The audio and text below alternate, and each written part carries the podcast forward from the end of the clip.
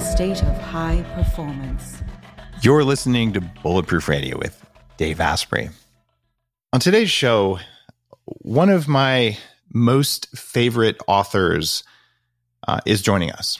And there are different kinds of authors. No, this is not a Neal Stephenson writing a cyberpunk book. Uh, this is Ryan Holiday, who is uh, seriously nails it with books and writes at a, a speed and just a prolificness that I don't understand. If you read Superhuman, you know that I was reading um, his daily stoic with my son in the sauna every morning. and I quoted some of his translations of ancient Greek philosophy as part of my anti-aging theory. And so that's how much I like uh, Ryan's books. And just his thinking has been, uh, I think, affecting many, many people in society. And he's got a book about something that I'm completely opposed to, and that is called courage. Because right now, if you would just set down your courage and allow yourself to be controlled by a central AI algorithm, wouldn't you be safer?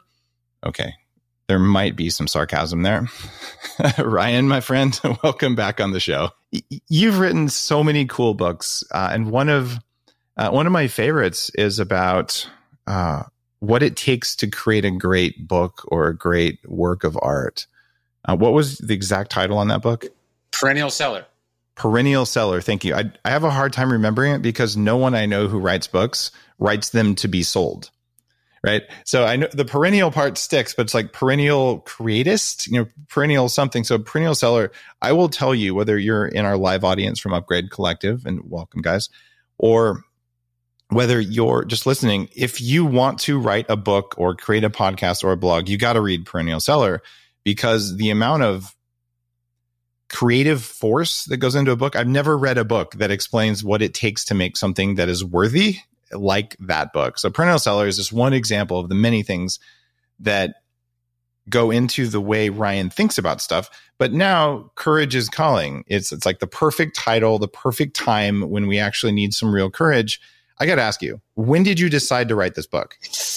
I would have been uh, dis- the fall of 2019. So this has happened to me twice now with my ego book as well, where I thought I was interested in something, and then life sort of overwhelmingly uh, made that subject like the focus of all of my attention. So it was not. I know obviously no idea that a pandemic was coming, and I didn't start thinking about it because there was a pandemic. It just happened to be sort of accidentally right in line with the moment. Uh, so it, it seems like you had the ability to read the future, and I, I, keep talking about you know favorite authors. You're more than author, kind of philosopher, and, you know, but you're also an organic permaculture farmer like I am. But I, I look at at guys like William Gibson, he actually rewrites his books. In fact, he'll be about to release a, a, science fiction, a cyberpunk book and go, Oh, wait, I always base these on society. I have to go back and rewrite half my book because drones just got invented. And he's kind of famous for missing deadlines because he's, he's tweaking until the last possible second. Did you do that with Courage is Calling? Did, did you go in there and? Yeah, a little bit. I, I don't know about you. you. You read the audiobooks on your books, right?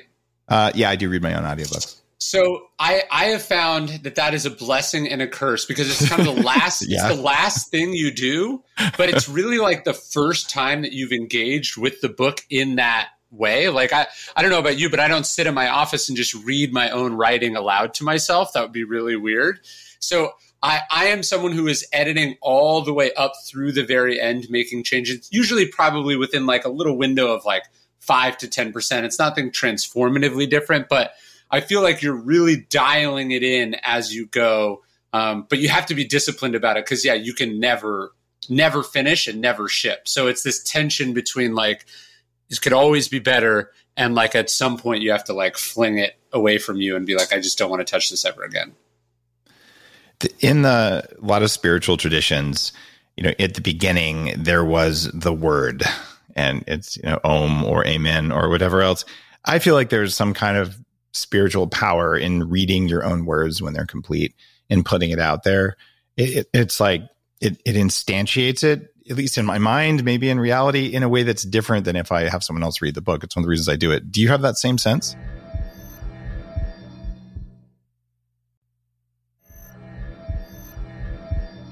Yeah, and um, you know, uh, Emerson talks about how uh, you know he says he's saying this specifically when like you have an idea and then you don't act on it, and then you see someone else do it. He says you you feel sort of an alienated majesty, like that you you're like I had that idea, and then you're watching it made real. I think I have a weird experience when I read my own books because you've been involved in the process, you've been in the muck of it day to day for so long and then you get like some you know you put it aside and then a month later two months later they're like okay you have to do the audiobook or you have to edit galley proofs or whatever you're reading it and you're sort of like you can get lost in it. You can be like this is good. You know like where did this come from? Right? And you realize that there's something in art about where you are accessing something either from beyond or from a deep part of your consciousness that you don't ordinarily have access to. And that's why when you read the finished product, there's sort of an alienation slash surprise, uh, substantiation, as you said, where you're just like, wow, this exists outside of me, and yet I know it came from me. Uh, and it's it's a very surreal, almost magical experience. it is. Uh, there, there's something about it. Uh, and and so it it's helpful for me as a fellow author to to know I'm not alone in both hating and appreciating the ability to read my own book because it just takes you know a whole week and every word you speak has to be done with your stomach moving in and you put on your voice. And it's work right?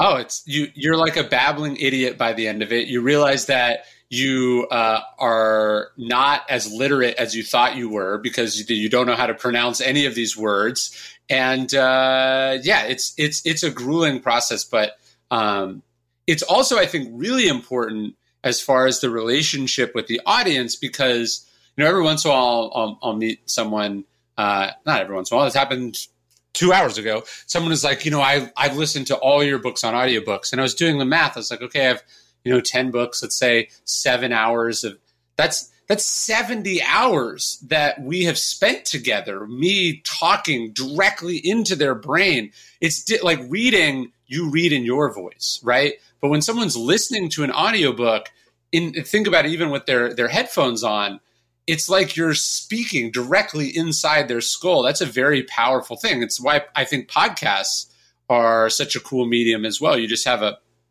profound relationship with the creator that you don't have in any other medium you are correct. Even video, it isn't the same as just audio. There, there's a magic there. Well, let's let's get into the stuff you're teaching in Courage is Calling. There's basically fear, there's courage, and there's heroism, and you look at those separately. Can you tell me what's the difference between those?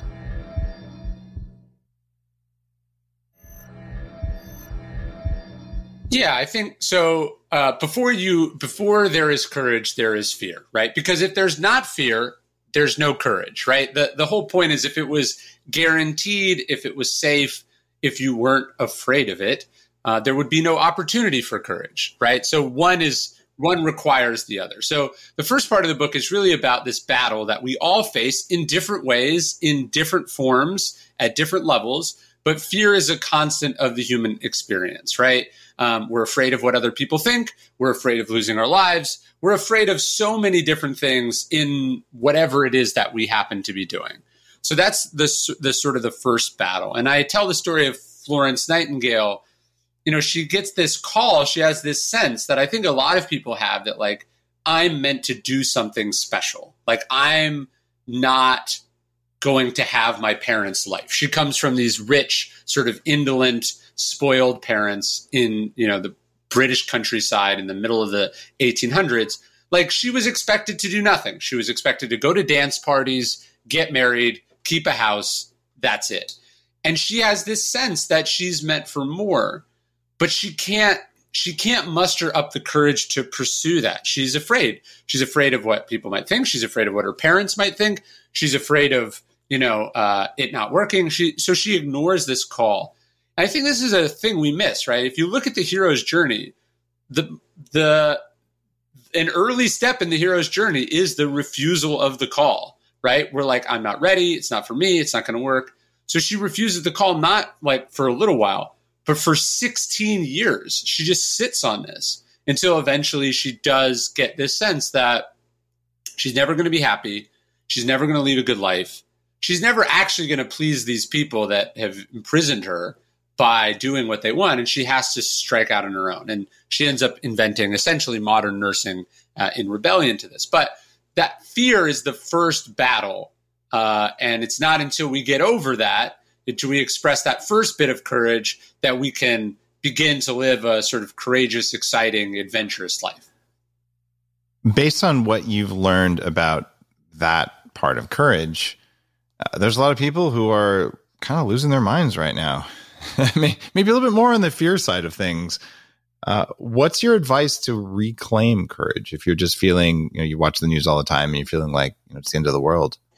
Yeah, I mean, look, these are these are scary, weird times. I mean, um, it's a it, it's it's sort of like you know you hear about the history that your grandparents lived through, and it seems very interesting and fun. Um, but it probably wasn't super fun at the time, right? Like World War II kind of sucked, right? yeah, I mean, look, like my my my grandfather lived through the Depression, right? He wasn't aware how that would end in the middle of the depression, right? You know, he's 15 years old in the depths of the depression.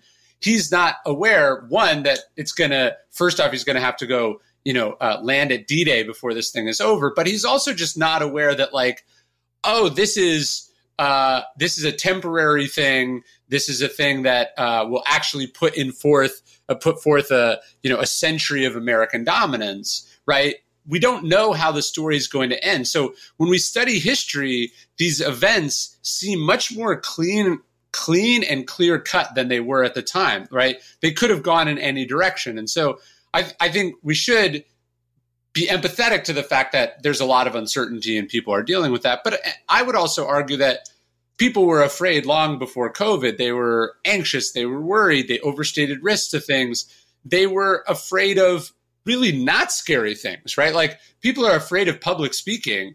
I mean, it's the number one fear in the U.S. yeah, like pu- public speaking is scary, but you're there's even if the odds of COVID are somewhat overstated, you're definitely not going to die of public speaking, right? Like you're, you know, a half a million people don't die every year of, of of speaking in front of crowds. That is the the good the good news. So um, we've always had this sort of uh, tendency to be really scared of things that pose very little danger to us that if we could master would allow us to get closer to whatever it is that we wanted to do in life.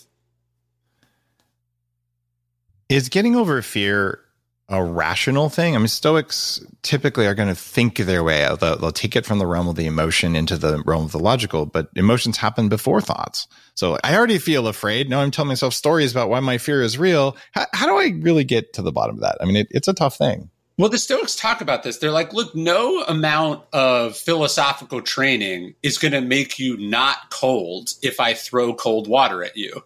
Or if, if I jump out from around a corner, you're going to be like, whoa, that was a surprise. These are like hardwired biological reactions. But I think, you know, you talk about sort of cold water training yourself. It's like you can have that reaction, but then you also realize if you don't act on it, if you push through, there's often something on the other side of it. Or you realize that the more you expose yourself to it, the less scary it is each time and the less perhaps even that you feel that thing. So I think part of what the Stoics are talking about is training, but then also making a distinction. So there's a great Faulkner quote that I love. He says, uh, "Be scared. You can't help that. Just don't be afraid." Right. And so this Ooh, distinction, I love that. The distinction between uh, being scared, which is that immediate emotional, instinctive reaction, and being afraid, which uh, is a thing you carry forward, I think is is an easy way to think about it. And, and for an analogy, like I've I've thought about this because I'm like, well, aren't they the same thing? Being angry and doing something out of anger are not the same thing, right? So if someone insults you, it's perfectly reasonable that that would hurt you. And I don't think a stoic just doesn't give a shit that someone just called out your greatest insecurity in front of other people but how you choose to react to that, particularly in the cool light of the passage of time, is the big thing. Uh, so so well said. uh, what happens, at least in my map of reality, there's this quarter second where the nervous system does stuff before you can notice. And you might get down to like 190, uh, 190 milliseconds if you're a super well trained F1 driver and all that. And you have a little bit of a narrower window when you're young, but it actually extends as you get older. It takes you longer. So this is like the, the gap where you're going to feel scared the way you described in that elegant quote from, it was Emerson, was it? Faulkner. Oh, from Faulkner. Okay, cool. That sounds more like Faulkner. Um, so what happens there is okay, it did happen. And then if you allow your conscious brain to tell yourself that that's real, right, you'll make up a whole story to justify it.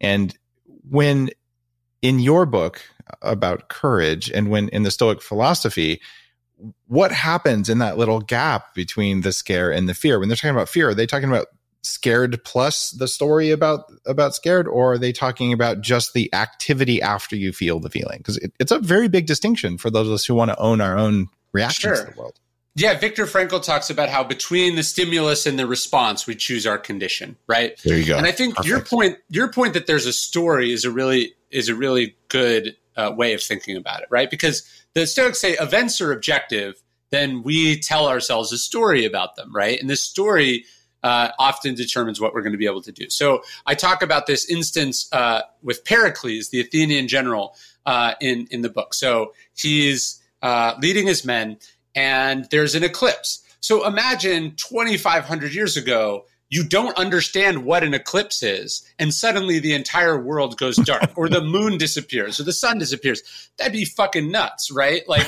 yeah. Uh, or or you, you, more recently, like we only understood what tornadoes were like 150 years ago. Just imagine you're just chilling, the weather changes, and then everything goes up in the air and falls back down. You're just like, what is that? Right? Four, so, definitely.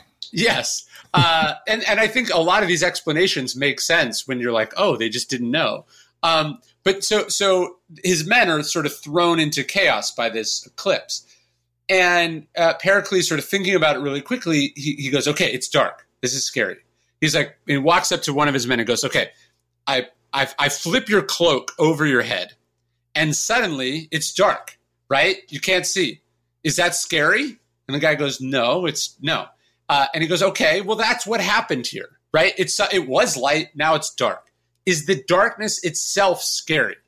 No, right? So let's, let's proceed. The same thing with thunder. He goes, okay, something's causing this noise in the sky He's like, something's also causing the noise of these two rocks bouncing together. The noise isn't scary. And so I think if we can take a moment and sort of break down what we're afraid of, really think about it, um, you're like, okay, you're afraid public speaking because people might heckle you.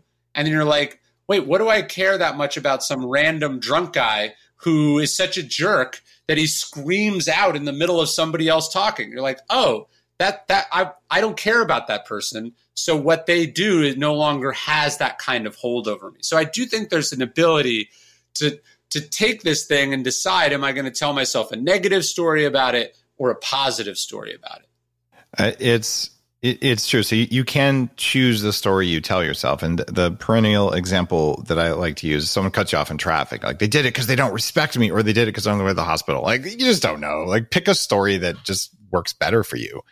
It, is that a stoic perspective, though? I mean, did they tell you to pick the story? Yeah, yeah, yeah of course. I mean, look, uh, I, I think ideally you get to a place where you don't need to think anything about it at all, right? You're like, exactly. I, I, was three cars, uh, there were three cars ahead of me, now there's four cars, right? Um, or whatever it is, right? Ideally, you get to a place where you're just objective uh, and indifferent either way. But I think the idea of, uh, I think it's Epictetus says, like, how do you know they acted wrongly if you don't know their reasons? right? And I think what you're doing there is coming up with a charitable reason instead of an uncharitable reason.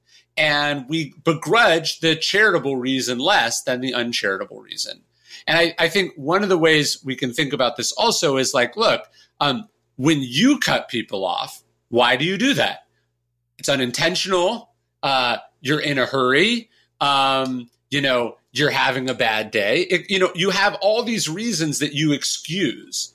So, is it fair for you not to extend that same courtesy to this person and extending it or depriving it? What makes your day better? Right? Like, you're punished. the thing I think what's so good about the car examples is I think about this where you're like you you're cursing them or whatever. They're in their car and you're in their car. The only person experiencing this negativity is you. They don't even know that you hate them. So what's the point? Yeah. Exactly. What's the point? And it, believing you know someone else's motive is usually part of a fear response, at least in, in my experience. And if you say if you call someone a liar, okay, that means you know their motive and that they're intentionally being deceitful. You don't know that. All you know is that they're wrong. And if you say you're a purveyor of misinformation, that's fancy propaganda for liar. You don't know if it's misinformation. They might just disagree with you. And using these judgmental pejorative terms seems like it's in violation of the four virtues of the ancient world because it's not it's not any of them. So I'm like, let's let's get uncharged in our language. It's either true or it's not. Yes, it's tr- it's tricky. I think when we get into like, should the person know better? You know, like, oh, they're not lying; they just believe their own bullshit, right? They're, yeah, they're not lying; they're an idiot. okay, but that's different. it's a little different, uh, but yes, no. I, I, think again, if you're the perfect sage, you can not get upset by these things. Day to day human being, it's difficult, right? Uh, especially, I think again to go to this idea of like the immediate reaction versus the uh, the more well thought out action. So the uh, the person cuts you off in traffic as you're swerving your car to recover to narrowly avoid the accident. You're probably going to think, "What a jerk! Why did they do that?" Now, if you're still holding on to this 30 minutes later, or if you're following the person to wherever they're going to confront them about this, now we're talking about a whole other level of uh, not just insanity, but sort of um, uh, rage and uh, uh, being consumed with you know a, a, thing that you should have let go. So I think again, it's like look if you fall off a horse, it's good to be probably a little bit wary about getting immediately back on a horse.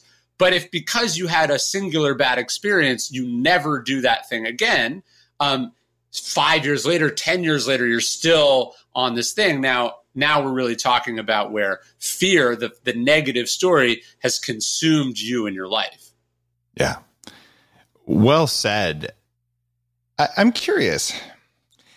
In in the Stoic teachings, there's courage, temperance, justice, and wisdom, kind of four big things.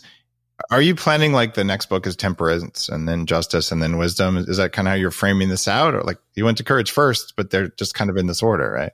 Yeah, I'm I'm uh, I'm about halfway through, maybe a little bit further on the temperance book, which I'm rendering more as self discipline. Temperance is kind of a it's a weird first word. off it's it's a weird word. It's not a particularly sexy word, and uh, I think of of what we need today, temp, uh, self discipline is probably needed more than temperance. So um, yeah, I'm, I'm in the middle of a four series because I think this is really important. None of the virtues, first off, none of the virtues are possible uh, without uh, the the others, but also none of them are worth very much without them. Right. So courage in pursuit of an unjust goal uh, is not so great, and and justice, like a sense of what's right, without the courage to implement it, uh, you know, is of course. Um, you know, not much good for anyone. So the, the virtues are all related to each other. And I, am doing this, yeah, what I'm calling the four virtues series.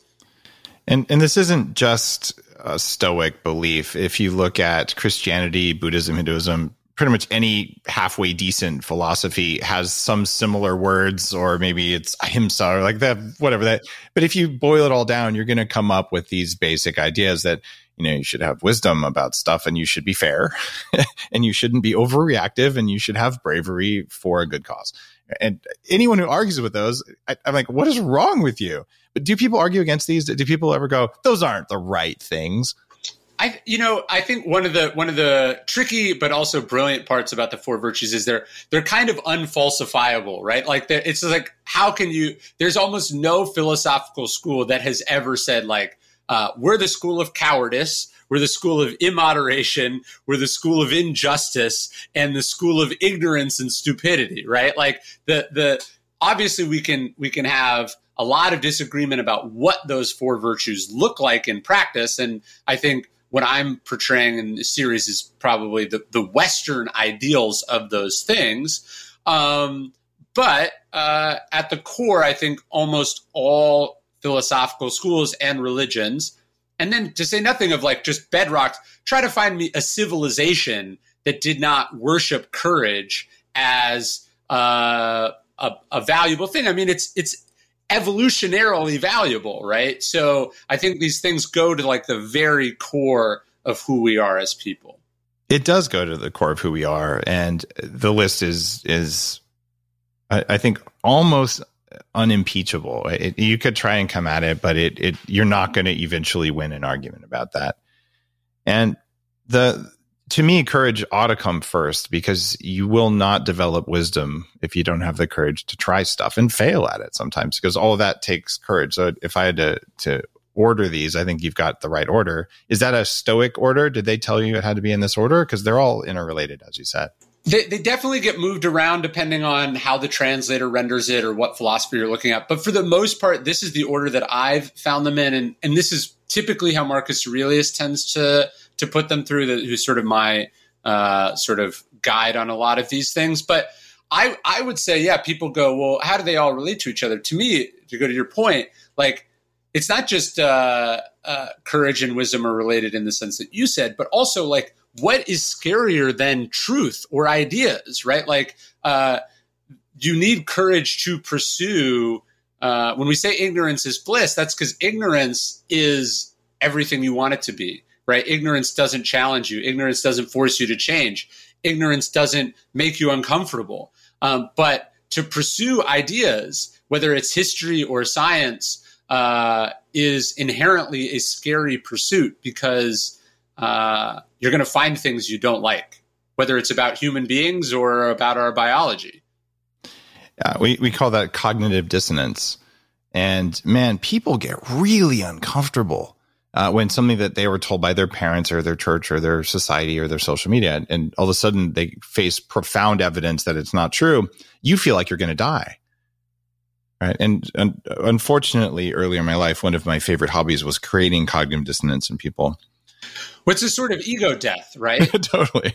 it's like, uh, but who I was was built around this fact, right? This is, I think, why, you know, we talk about cults like the reason nothing is scarier than a person having to come to terms with having been very wrong about something right so like if you bet your identity uh, if you bet your bank account if you bet uh, your career on a thing uh, is why it's hard to admit that the invasion of Iraq was was a mistake. This is why it's hard to have to tell an updated, newer version of history because who we are was predicated on certain assumptions.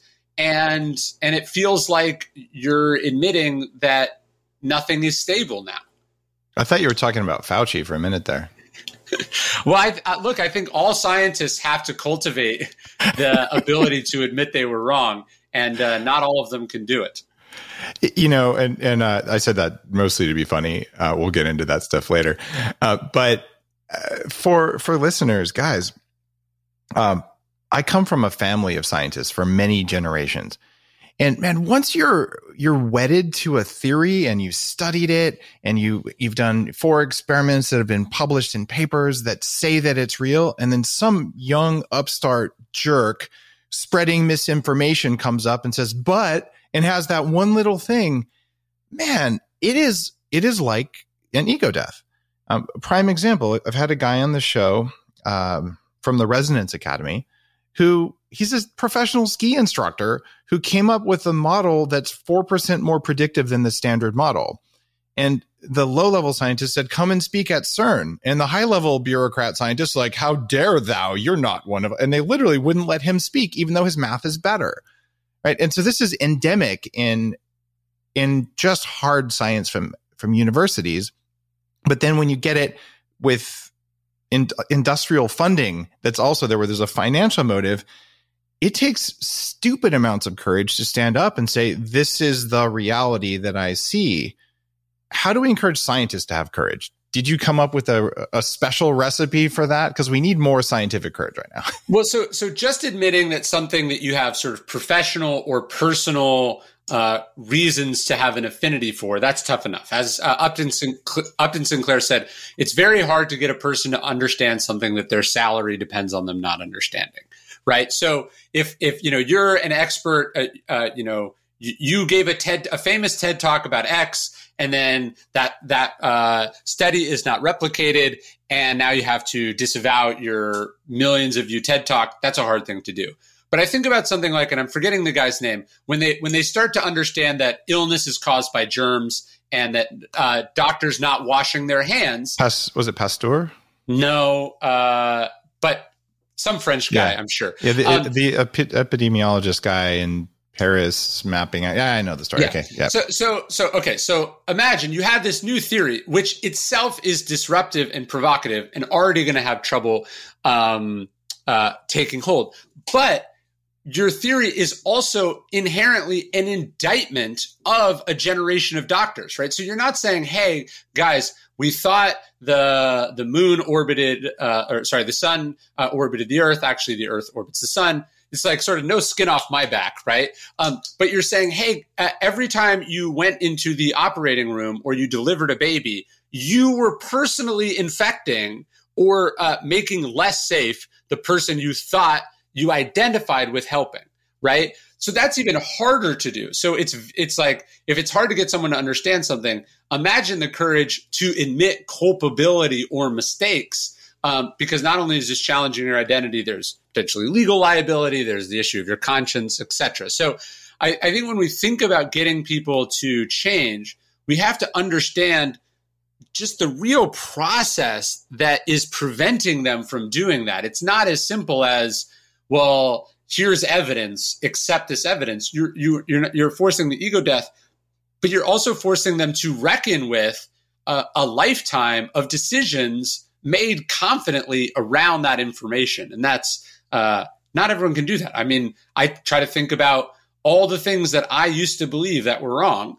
Uh, and I go, oh, okay, I'm I was a real asshole about some of those things, right? So I I do hope part part of uh, part of the outcome should just be some intellectual humility as well. Uh, I guess humility is one of the the future uh, virtues here. I, I want to go deeper on courage with you. There are some other words that are part of of the definition here, uh, or like the kind of a list of attributes. Can you describe courage and and what it looks like, what it feels like, how how you would write about it?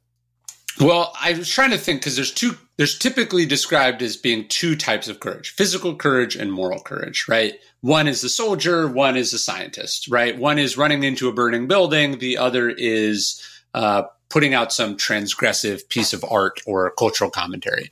Um, but what do those things have in common? Why is why is one also considered courage if it's not risking oneself. I basically, I think it's like at the core of courage is putting your ass on the line, right? So you're either putting your money on the line or you're putting your life on the line. You're putting your reputation on the line. You're putting your body on the line, right? It, has got to be something because uh, if there's not, like, again, if there's no risk, if it's a certainty, it's not that it's not important. We're just not talking about courage. But by definition, you have to be braving something that ordinarily people or uh, you know people in your position would not be expected to do. If I told you, hey, a hundred percent guarantee bulletproof coffee is going to be successful, it's going to get this massive cultural adoption, you're going to you'd be like, oh, of course I'll do it. You, I don't have to think twice about it. But the fact that the fact that it was a risk that n- not only did you not know, but lots of people told you very confidently that it took a lot of hits. Yeah, uh, you know that's that's where courage comes in. And then I, I say in the book, obviously, there's a level beyond that, right? There's a difference between courageously starting a new business and courageously leaving a successful business to I don't know. Uh, you know, be a social worker in the inner city, right? There, there's a level of heroism above courage where you're putting your ass on the line less for your own benefit, uh, where you're really in no position to reap the rewards of that courage. I think that's an, an important distinction or higher transcendent level of courage that we often uh, sort of uh, forget. So, so there's risking your your meat, your life, and yeah. then there's risking your reputation. Are kind of two different aspects of courage. Yeah, yeah, and it's it's not always as simple as that, but the, it could because it could be a combination of those two things, right? So, so you think about a politician today speaking up against I don't know this bill or that bill or this trend or that trend. Um, you know, they're risking uh, being reelected or not, right? Which is a scary thing to do. Um, now that's why they back. always lie, no matter what party they're in. right, of course. So you go back, but you go back two thousand years. Uh, uh, the same senator in Rome is also uh, worried about being executed by the emperor or something, right? So we should bring that back, shouldn't we? well, you know, people are mad about cancel culture, and I'm like, you know, this has existed for a long time, right? They called exactly. it exile, and uh, it's we've got a long, glorious tradition of uh, driving people away that upset us. That we do indeed. What has required the most courage for you in the last few months? I don't know. Um, I don't know. I, I try not to. I I try to think about these books as uh, I'm trying to write them. Uh, obviously, I use my own experiences and I think about my own life, but I try to think about them as a as a writer, as an artist. So I'm I'm not sort of like try not to be a character in the books so much. Um, but uh, I mean, just a, a, real simple, easy one is I, I opened a bookstore here uh, in the middle of the pandemic, which was a big swing for me. Uh, certain, certainly, it was a big swing, not just financially, but like the upside was also not particularly high, right? Like uh, it was, it was doing, it was a thing I thought would would matter and both be fun, but also a sort of a positive contribution to society. That was, you know, small business risky when I started thinking about it in December of 2019 and then became like a whole other level of risky and uncertain when you know a pandemic comes and as you know has all these sort of massive implications for retail and uh, and, and, supply chains and logistics and all of that. So that has been the the the the, the battle of my last year or so we we both have been through something like that. I I opened here in Victoria a farm to table upgrade cafe where I'm growing the meat and most of the vegetables and serving. I opened a restaurant in the middle of the pandemic, and like you don't make money at restaurants or bookstores, to be honest. But you love books and you love writing, and I think it makes you happy, right? Mm-hmm. It was something, uh, and and it was something that once I decided to do it, not doing it because it was scary or hard seemed like bad reasons do you know what I mean? Uh, it's like if if you have the means, if you have the idea, if you think it could work, to not do it because other people are like, well, what about this, this, and this? That seemed cowardly is too strong a word, but it just seemed uh, like not the recipe for an interesting life. At the end of the day, when you die, either you had an interesting life or you didn't, but whether you had a Ferrari or not, probably was less important, at least. Uh, yes, for sure. You are. Okay. Um, talk to me about like bravery versus sacrifice. I mean, there's so many aspects to to courage as a as a big bucket, and you go into those in the book. It, it's actually very fascinating to not just think about it, but to say, well, here's what we've learned throughout the history for it, which is why I like your work a lot because you you study it. You don't just think about it. Well, so one example I have in the book um, is and and I'll say this as someone who who is generally a huge Netflix and Reed Hastings fan. But you think about uh, the, er, the the middle days of Netflix, right? So starting a business is scary. Then you're successful. He starts this multi-billion dollar business distributing DVDs by mail. It's very successful.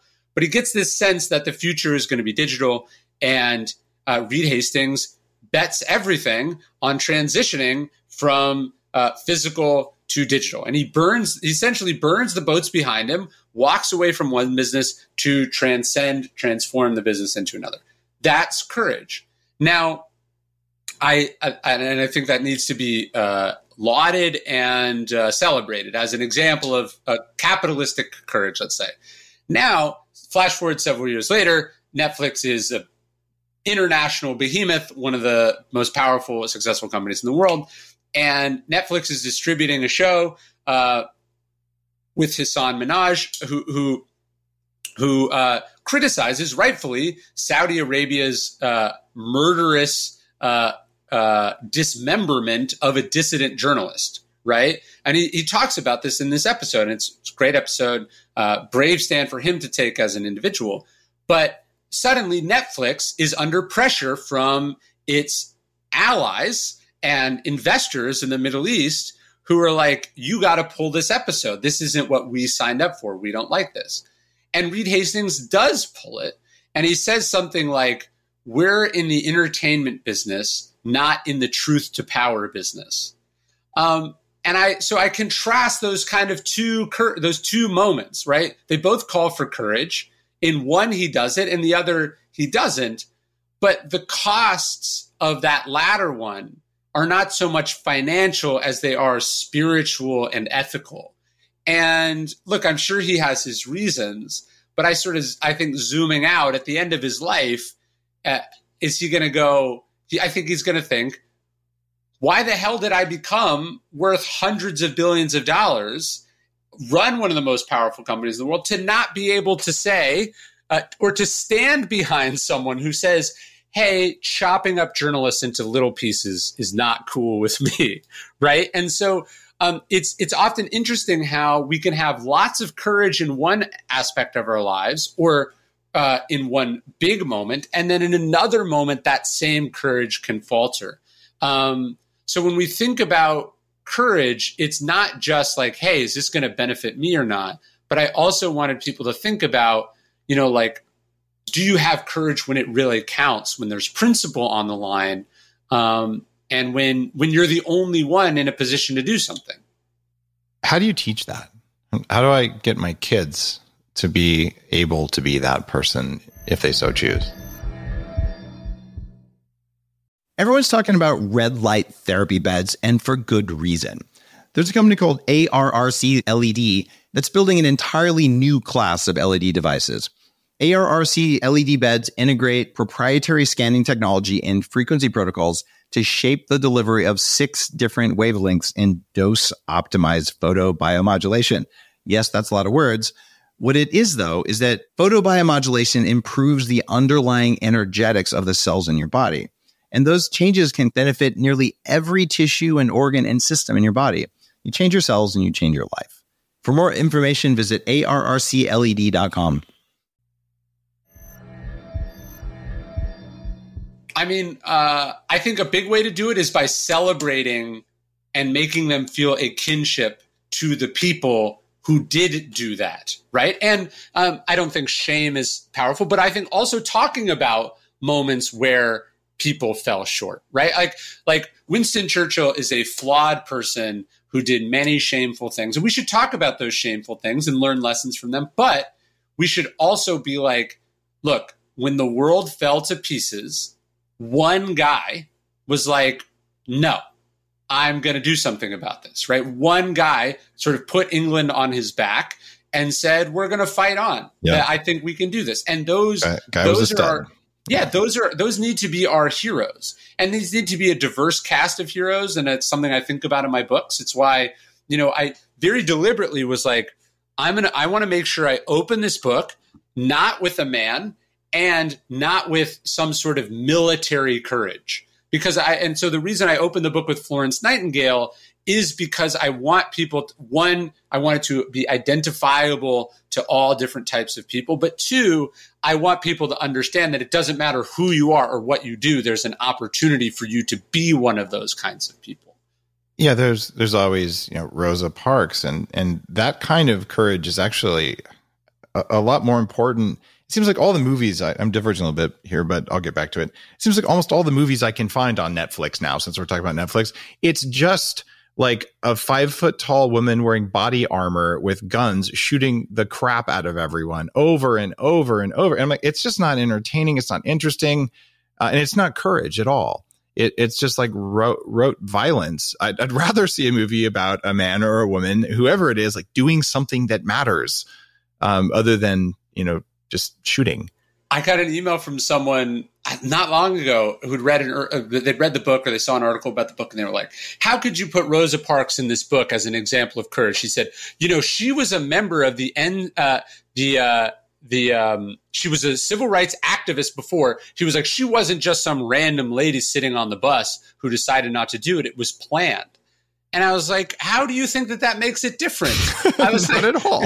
I was like, uh, you know, uh, how do you think that, uh, how do you, th- how, how easy do you think it was to be a civil rights activist in the 1950s and 60s in Alabama? And, and the fact that it was planned makes it more, I mean, she willingly did this, right? She, she said, uh, somebody needs to do something about this and it's going to be me. So, you know, I, I, I think your point is a good one, which is that it's almost like we overstate physical courage and uh, we understate uh, the moral courage. Although, I again, I would argue Rosa Parks is such a great example of physical and moral courage. They could have beat her, they could have killed her, they could have killed people who are close to her. Um, she said, "I don't care if you throw me in jail uh, I'm taking a stand on this thing, and then I'm going to fight the case until we bring about change. And that's what courage is.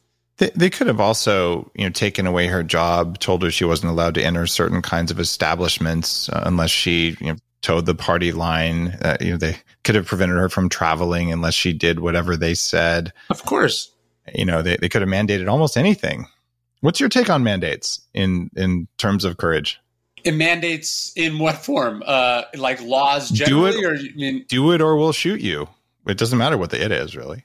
Yeah, I mean, look, uh, obviously, civil society is inherently based on mandates. We sort of uh, the whole form of government that we have specifically is the idea that society collectively uh, uh, entrusts a government, which is you know made up by us to to enforce certain laws or norms uh, that that that that are like, done like, in, that are done like segregation and stuff like that, right?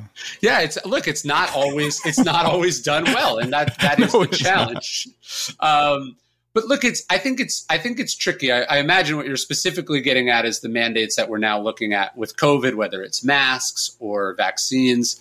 I, am more worried about biological autonomy. I, it's not a specific mask or vaccines. It, it, it's one of those things where where do we have control over what we put into our own bodies? Because I'm I'm deeply concerned that that the next one is oh you'll be taking prophylactic antibiotics, antidepressants, and you know it's, it's a very slippery slope. Oh, and you can only eat six grams of red meat a day. That's coming from the UN. Like no, I'm not signing any paperwork, and I will literally die on this battlefield over whether I have the right to what goes in my body. And you know, I might actually choose to get vaccinated. That's my choice. But man, you tell me that you're going to shut my family and my life down. I think there's about 100 million Americans with guns who are not going to take that. And I, I think that's a fundamental human right. And to me, it's courage. And to all of those other people here, it's courage because you know, yes, there's societal arguments on both sides, but the arguments might be wrong, going back to the science thing.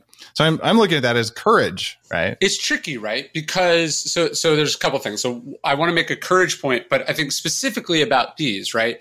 Um, where uh, the, it, it's both an existential and a practical question of where does one person's freedom begin to impede on another person's freedom, right? So I, I think about a family friend who recently died of COVID, who had been vaccinated, but uh, was currently undergoing chemotherapy, so very immunosuppressed. He dies of COVID. Um, and and and I ha- I won't say, but I happen to know who infected him, and it was an unvaccinated person.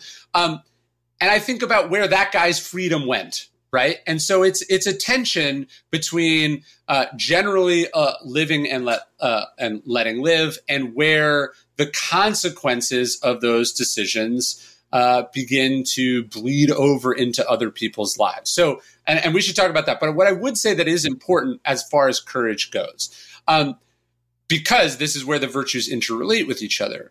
Um, courage in the abstract is meaningless. There's a great Lord Byron quote that I have in the book where he says, "Tis the cause makes all that hallows or degrades courage in its fall." So the person who stands alone, the person who says, I'm willing to die over this, the person who says, like, over my dead body, uh, you know, whatever it is, this matters, right? The, the, there's courage in that. The person who says, uh, I don't care if you fire me, I'm not going to do what you say. Like, were there people who di- who have done that over good causes all the time? Of course.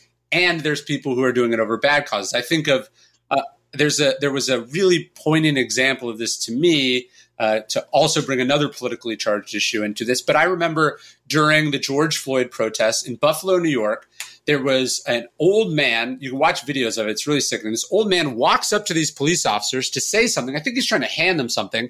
And this police officer shoves the guy to the ground. And you could hear the thud of his head when he hits the ground. I so, remember that was shocking. It was one of the worst things I've ever seen on video. Um, and uh, so the police officer was uh, immediately suspended. Then all the members of this guy's unit resign in protest, right?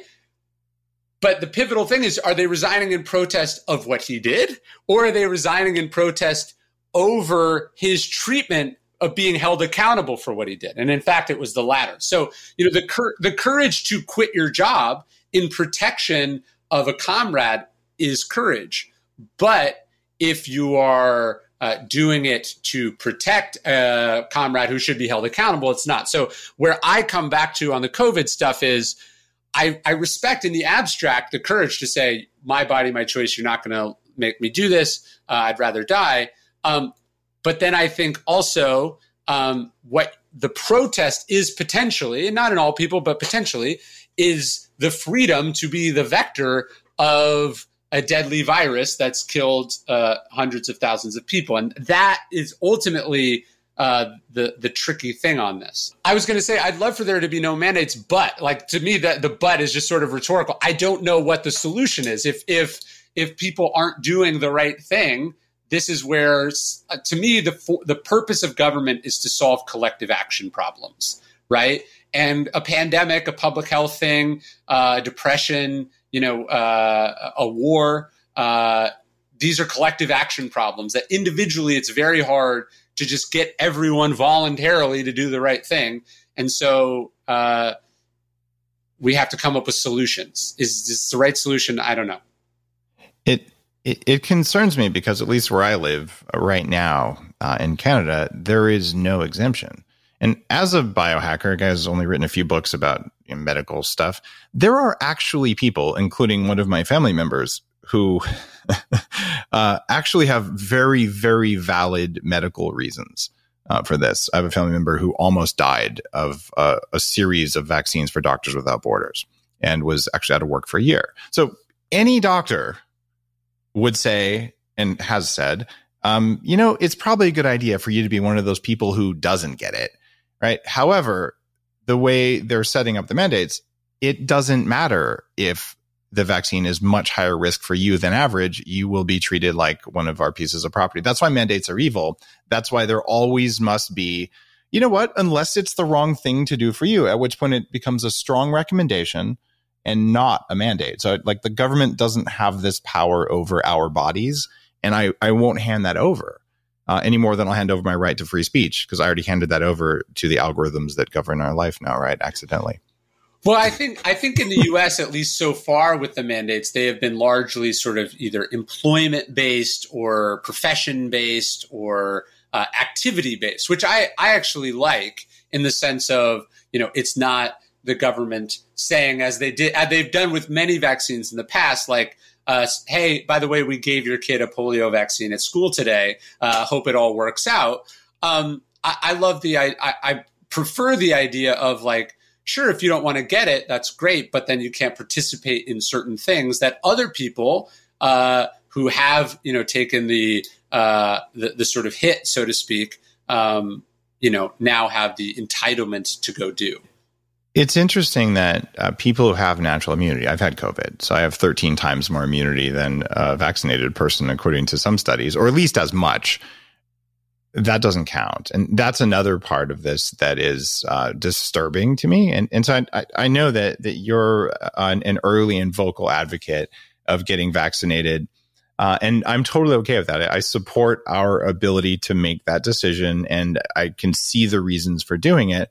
I also can see reasons that forcing it on people without any uh, emergency brake and without a control group might not serve society over the course of the next 10 or 20 or 100 years. And that's why I'm objecting to mandates, not objecting to your right and, and even the, the viability of saying, okay, I, am going to get vaccinated for these reasons. But if you already got sick, like, okay, great, prove immunity or breathe in a thing.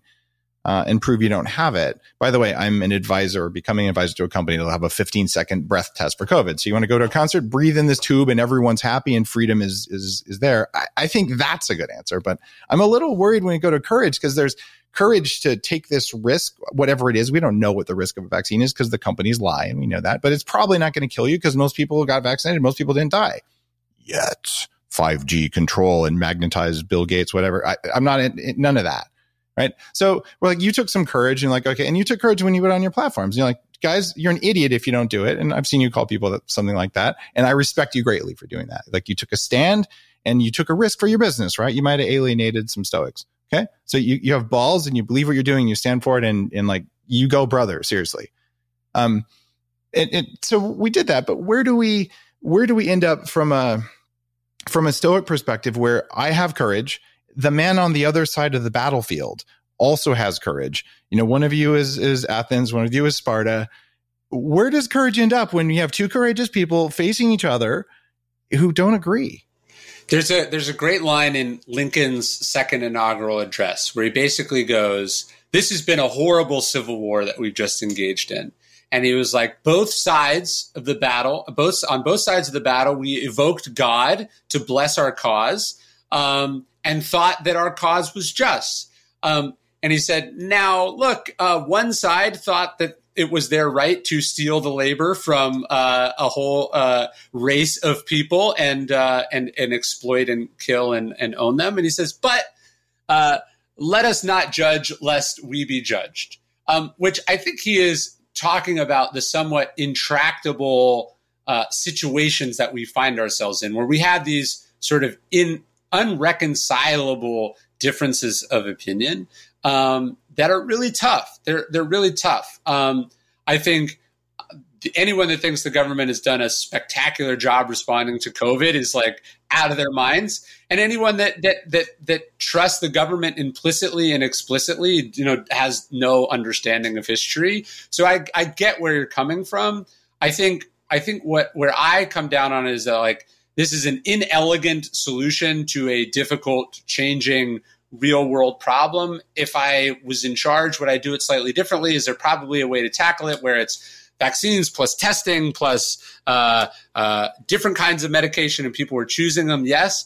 But I think I think the really tricky part about it is like uh, where I come down. This is what I was saying earlier. I would love for there this not have to be uh, mandated because I would love everyone to be on the same page, not even as far as like what the best way to, to treat it is, but like um, we're not on the same page as far as reality goes with a significant chunk of society, right? Like if you told me that the people who said, hey, I'm worried about the vaccine for the following reasons, um, were also perfectly overlapped with people who took COVID very seriously, I'd be like, okay, we're all adults. We can we can work out a solution, right? but I think the, the tricky part about COVID is that the people who are the least resistant to vaccines, to masks, uh, and, uh, and and so and and other other uh, mitigation measures are also the people most in denial about whether it exists at all.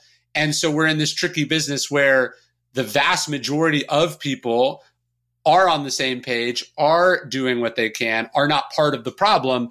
And then we're all at the mercy of the people who are the problem. So I, I just think about it, it's like, where's my kids' freedom, right? Because they they don't get to choose whether they're vaccinated or not. Um, they have to either not do things that would be part of a normal childhood or um, run the risks of COVID, which are relatively low, but the long term consequences are unknown um, you know, where's their freedom? So society, modern, the modern world is a trade off of these things.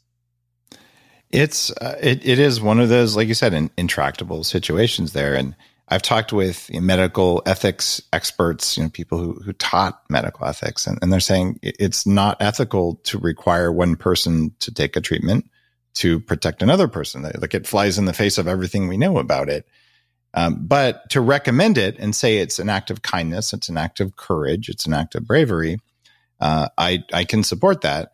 I also know that that there are probably some kids out there where their doctor's like, you know what, they have a weird gene, and, and the risk for them is five times higher than everyone else for this. And and it's okay to be like, you know what, people with this SNP, might not handle aspirin very well. So they shouldn't take aspirin. And to build a world where we ignore that, I'm really concerned about.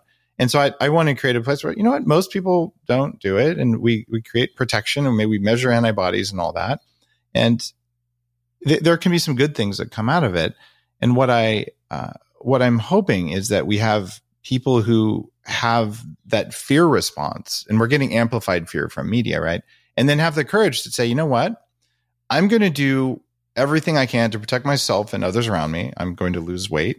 I'm going to take my vitamin D. I'm going to get vaccinated if I and my doctor and my care providers believe that it isn't a higher risk for me than it is benefit because it's different for uh, different people. And if you're 80 and overweight and have five conditions, you should probably get like triple vaccines just in case because you're, I don't know, you're, you're, maybe not in a very, a very good position there. So it's like, it, it has to be tuned. And it's that, that treatment of the 7 billion people we have, like we're all the same is hard for me. Yeah. I, I, mentioned my grandfather earlier, so I think I think about you know he, I think he landed at Nor at D Day plus three. Um, so I think about like what what must have been going through his mind, right? And and so you know they were like, hey, you have to you have to do this. You don't have a choice. Uh, you very likely could or will die. Um, uh, you may or may not be around to collect you know payment for the services rendered. Um, you know, you live in America, so it's very unlikely that, you know, the consequences of not doing this will be borne by you. Um, and yet he not only he, he not only went, um, but it was a sort of a pivotal moment of his life in world history. And very few people, I think, looking back on it, go, you know, that that draft was unethical. We shouldn't have done that, right? Yeah. So I, I I guess I would push back on the idea that we don't. It's it's it's not right to mandate that someone do something at their expense for the benefit of another. I mean, to me, that at least as far as stoicism goes, but also my conception of what um, America is, to me, that's actually that that's the whole part of it. To me, that that's not just what courage is, but what heroism is. And I, I did this piece for The Economist uh, recently, where I was talking about this idea that Viktor Frankl had, who I mentioned earlier, about a corresponding statue to the Statue of Liberty. So he said on the statue on the East Coast we have the Statue of Liberty, and on the West Coast he said we should have a statue of responsibility. That was the best article, man. I, I love that. Thank you. So, so to me, part of this comes down to responsibility. And again, like I said, I would love for there not to have to be it. It, it undermines responsibility if you're forced to do it legally. Um, but I would I would love to live in a world where uh, responsible people did the responsible thing because they saw it as part of their values. And to, to, to see an area where we agree, I would say also taking good care of yourself, being in shape, etc. These are also parts of contributing to the common good that I think as a society we've done a bad job talking about and creating a culture around. Um, because yeah, if you're if if you are not taking care of yourself, ultimately somebody else ends up carrying that weight. It it's true, and even in a draft, like if if you had a injury injury in your leg or something was wrong with you, they would kick you out of the draft and say you don't get to go fight, or they give you a desk job. Right? Sure, sure, so, Something would happen there, and and so I, I mean, you and I aren't going to solve this major intractable thing, but I appreciate the ability to have an, a curious, open minded discussion about it uh, without uh, without all the rancor that that's happening in society right now, all the the judging and all. Because uh, I, uh, I I really respect the way you think about things, and it's it's cool to be able to to hear what you think about this.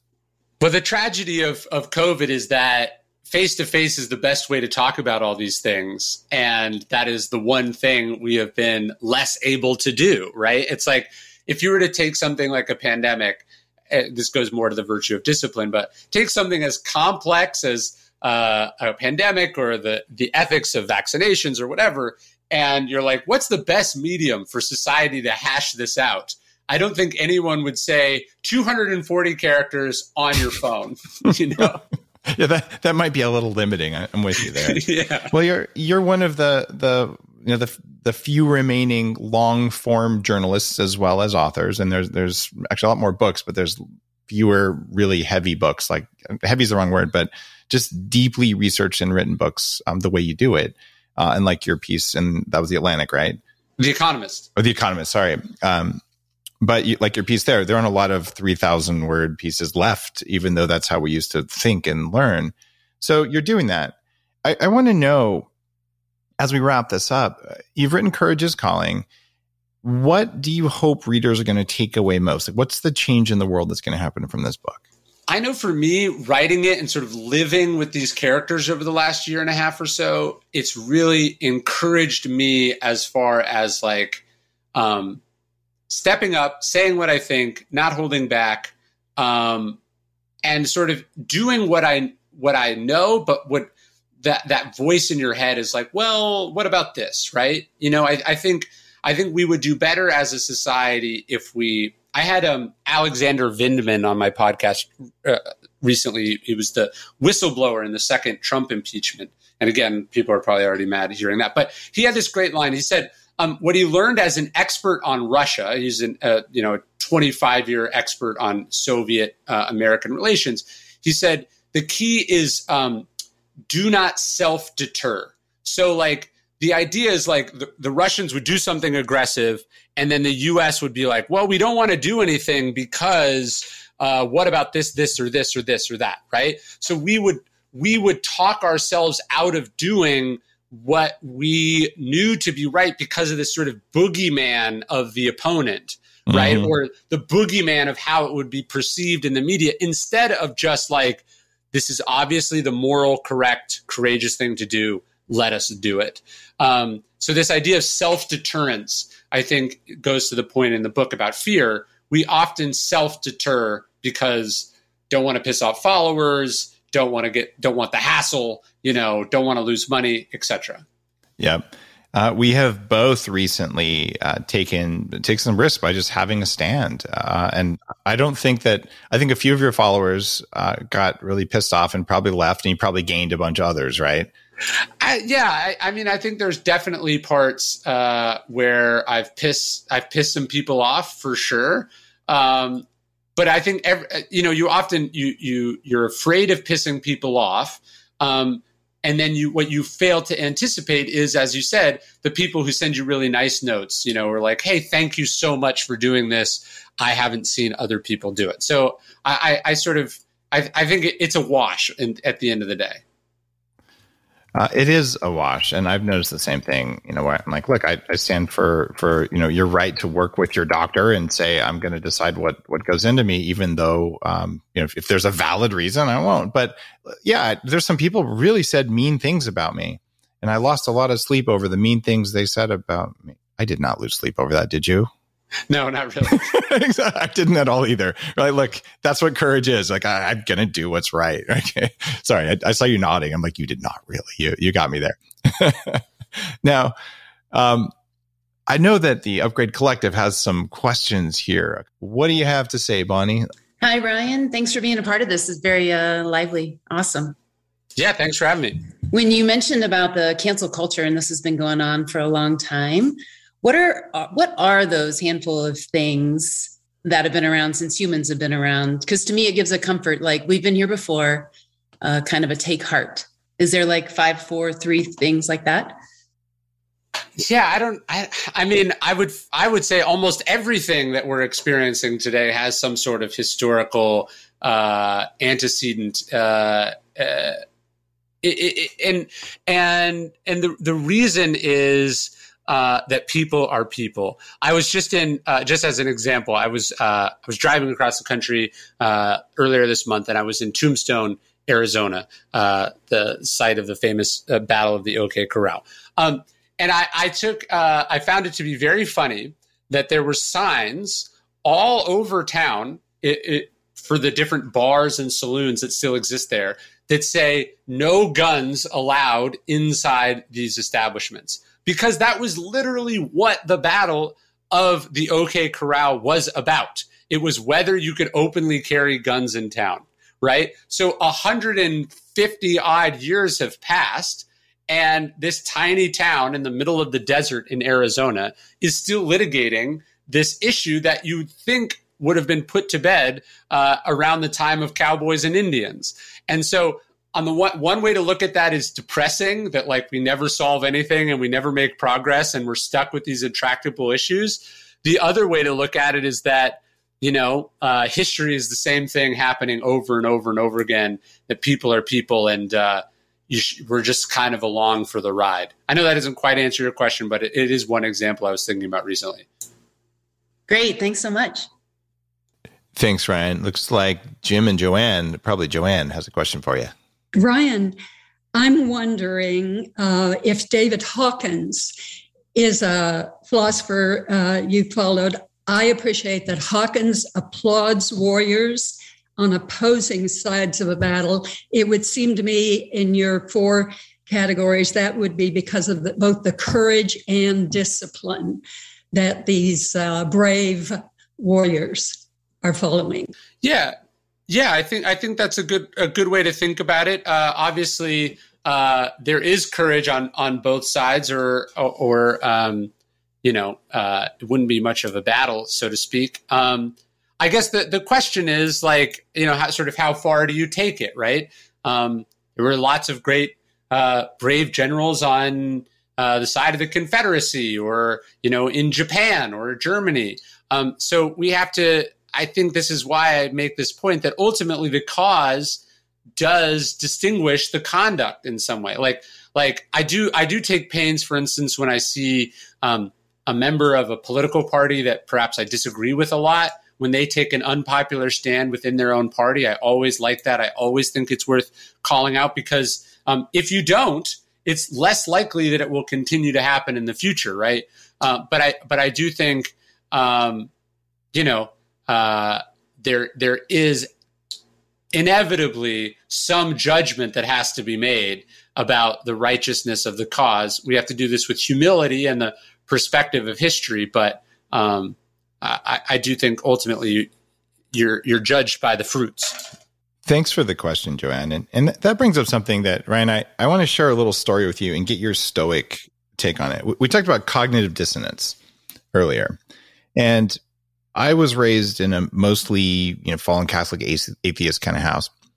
And I went to college and I found that I could take religious studies courses and it was a lot easier to get an A in that than it was in computer science, which was my topic. So I was padding my GPA with religious science courses. And I took a course called Religion and Violence. And it was taught by a rabbinical scholar. And we're studying Jim Jones, we're studying um, Hezbollah, like all these these religions turned very, very violent. And he said, What do all of these people have in common? And I said, They're all idiots because they can't think. Okay. and he laughed, right? And he said, Actually, that's a common answer, but that's not true.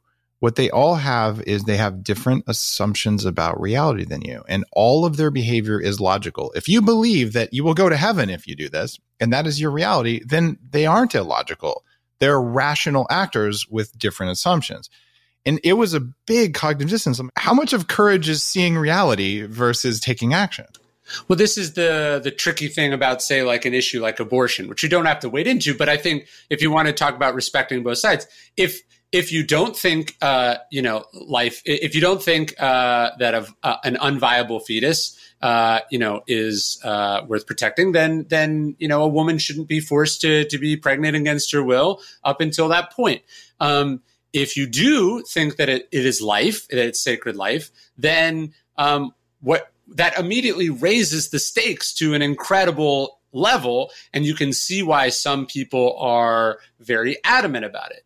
But this is where also I think the courage uh, to look at both what you believe, why you believe it, the intellectual history of that belief is also really important, right? So you take something like abortion, you go, yes, the, the, the, the right in America takes abortion very, very seriously. And, and they, they clearly sincerely believe that. But how long have they believed that? What was the, what, what, when did that become a deeply held belief in that ideological group? Oh, it's actually much more recent than you think. Actually, you know, it has this issue or, you know, it has this impetus or that impetus, which is suddenly not so noble. And then you go, oh, are you so are you correct? Like there's, I guess you talked about the difference between uh, misinformation and lying earlier. Someone might be very sincere uh, in what they believe and committed to that with the sincerity, but if they don't have the courage to question themselves, to have the intellectual humility to go, well, why do I believe this? Is it correct, etc. There's also a certain amount of cowardice in that, and I think when we look at, at a lot of these issues, it tends to be that the belief wasn't sui generis, it wasn't. Uh, you know, sort of individually discovered. It was something they inherited from their parents, from talk radio, from political talking point. And uh, you need to have the courage to be able to question that belief. And so, I guess to make this really practical, wherever you happen to be politically, if you were in perfect lockstep with all of the beliefs of that group, chances are you don't actually agree with any of it. You've just assumed an identity versus someone who, like, I believe these things in the Republican Party. I believe these things in the Democratic Party. And then here in the middle, I have a bunch of beliefs that they both find abhorrent. You know, that's probably a sign of at least some intellectual courage or independence. And we have one more question for you, Ryan, uh, from uh, Ski, one of our Upgrade Collective members. By the way, guys, ourupgradecollective.com. You get to be in the live studio audience, weekly calls with me and my team of coaches, thousands of questions answered. Ourupgradecollective.com. Ski, what do you have to ask? Thanks. Thanks for taking my question. Um, in this day and age, I mean, your topic could be kind of seen as as a bit erudite. Um, it is leaning toward higher meanings and, and a bigger message. So you have a background in media. You understand public relations and how media works. Um, so I guess in an era when we've got eight second attention spans and we're trying to break through amidst all this noise, how are you getting your message out there where it, might be needed most? It's a great question. So I think a couple things. So one, um, always knowing who you're trying to reach. If you're trying to reach everyone, you're probably not going to be successful. So as an author of books, I have a, a I understand that books are not for everyone, but that there is a specific market who reads books, and that's who I write for. And I try to make them as accessible to those people and practical to, uh, to those people as possible. But I understand that you know a book is not the same as a YouTube video or an Instagram post or a TikTok. Now I'm also on all those other mediums. So I try to take the ideas that I spend a lot of time and length on uh, as a writer. I also have a team that helps me break those things down into 30 second clips and 15 second clips and 10 minute videos and 20 minute videos and so on and so forth. So I think one of the things you, you it's like, what do you, what do you have to say? What's the best medium for that? And then once you've had traction there, how do you go out and reach people on all the other mediums that they spend time on to bring them into those ideas? And if you're if you're not doing that, you're probably not reaching as many people as you can. Thank you, Ski. That was a, a great question. And Ryan, I, I want to say thank you for being on the show and thank you for just writing a whole bunch of worthy books. Uh, there's more books than any of us could ever read in our lives. Uh, just that if you read, I mean, you, you run a bookstore now. Yes. so, um, you know, you can't read everything in the store, even if you want to. And uh, you've written a series of books. I've never seen one of your books that isn't worth the time it takes to read. And it's that's hard to do kind. that. So, and that's that's true, honest uh, praise. No kissing ass there. So, just thanks for putting the time and the dedication and the effort into it. And your website, ryanholiday.net. Courage is calling, and that's the name of your book. Your timing couldn't have been better. It was it was arranged that way for a reason. And I want to ask everyone listening here: look, read the book and apply courage. And the number one place I want you to apply your courage is apply your courage to be kind towards people who disagree with you. You might have noticed that Ryan and I don't see everything eye to eye, right? I have great respect for the guy, and it's okay that we disagree. And if we can do that, us big, powerful author people, then you can do that too. All right. well, well said. Kindness. And I needed that reminder myself, so I appreciate it. You you got it, my friend. Uh, thank you again, truly, for your work.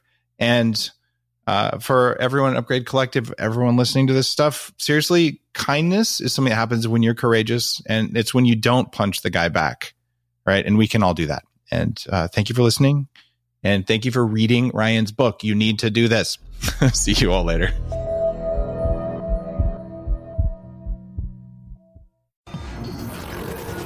The Human Upgrade, formerly Bulletproof Radio, was created and is hosted by Dave Asprey. The information contained in this podcast is provided for informational purposes only and is not intended for the purposes of diagnosing, treating, curing, or preventing any disease. Before using any products referenced on the podcast, consult with your healthcare provider, carefully read all labels, and heed all directions and cautions that accompany the products. Information found or received through the podcast should not be used in place of a consultation or advice from a healthcare provider. If you suspect you have a medical problem or should you have any healthcare questions, please promptly call or see your healthcare provider.